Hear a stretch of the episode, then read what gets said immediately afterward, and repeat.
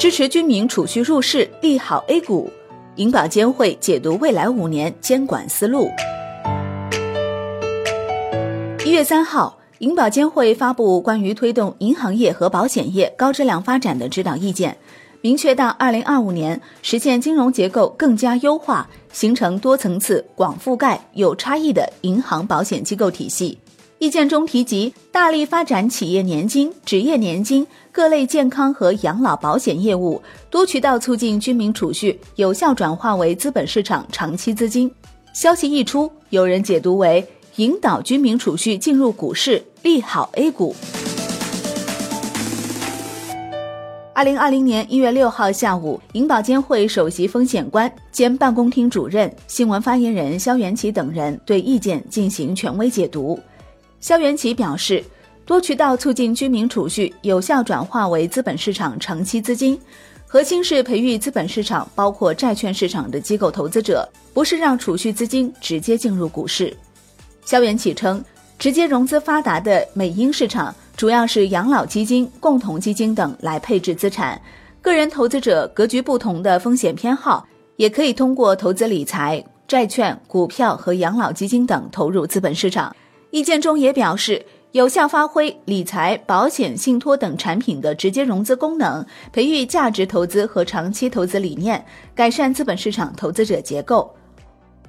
在影子银行的化解方面，意见中进一步明确，银行保险机构要落实资管新规，推动业务平稳过渡、规范转型，逐步清理压缩不合规的表外理财、非标资产投资、表内特定目的载体投资。同业理财等业务规模，严控银信类通道业务，按照业务实质实施一致性、穿透式、全覆盖风险管理，严格适用相应的风险分类、资本占用和拨备计提等要求。保险机构要继续清理多层嵌套投资、关联交易加杠杆等违规行为。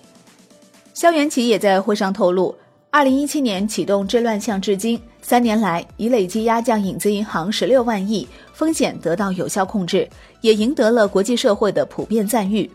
国际评级机构穆迪发布的《中国影子银行季度监测报告》显示，二零一九年前三季度，广义影子银行资产减少人民币二点一万亿元，到第三季度末时降至人民币五十九点二万亿元。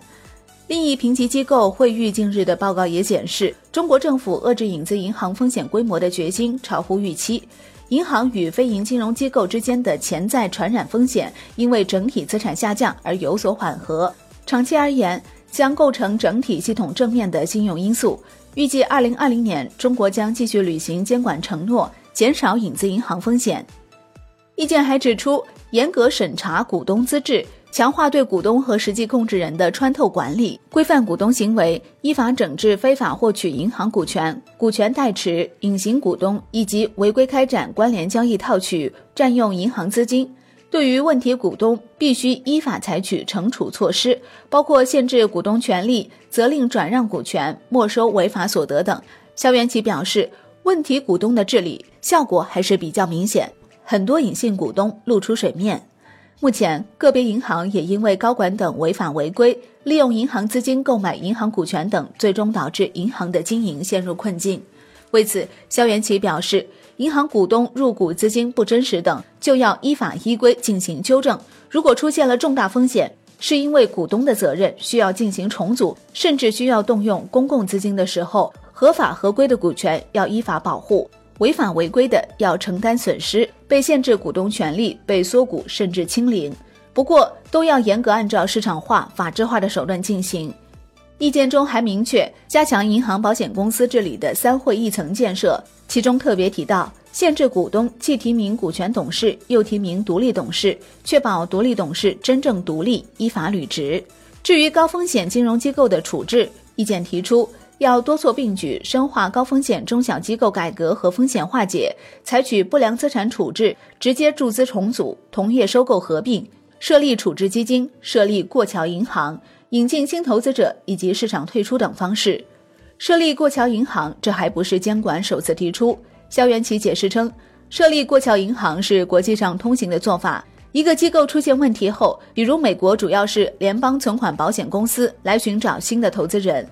设立过桥银行就是把问题机构拿出来，找一个潜在的投资者来管理它，进行管理，类似于我国的托管，把它的好资产拿出来，维持它的正常运营。经过一段时间，一般是一年到两年，问题经营经营正常了，但不能靠自身去恢复，还需要找新的并购方。过桥银行就是让它有个过渡。肖元起这样解释过桥银行的功能，他还强调。高风险机构的处置没有一个标准化流程，目前仍然是探索的过程。今后要一边完善一边规范，并且不是一个方式就能处置，要采取多种方式。好的，感谢收听，更多内容请下载万德股票客户端。我是林欢，财经头条，我们再会。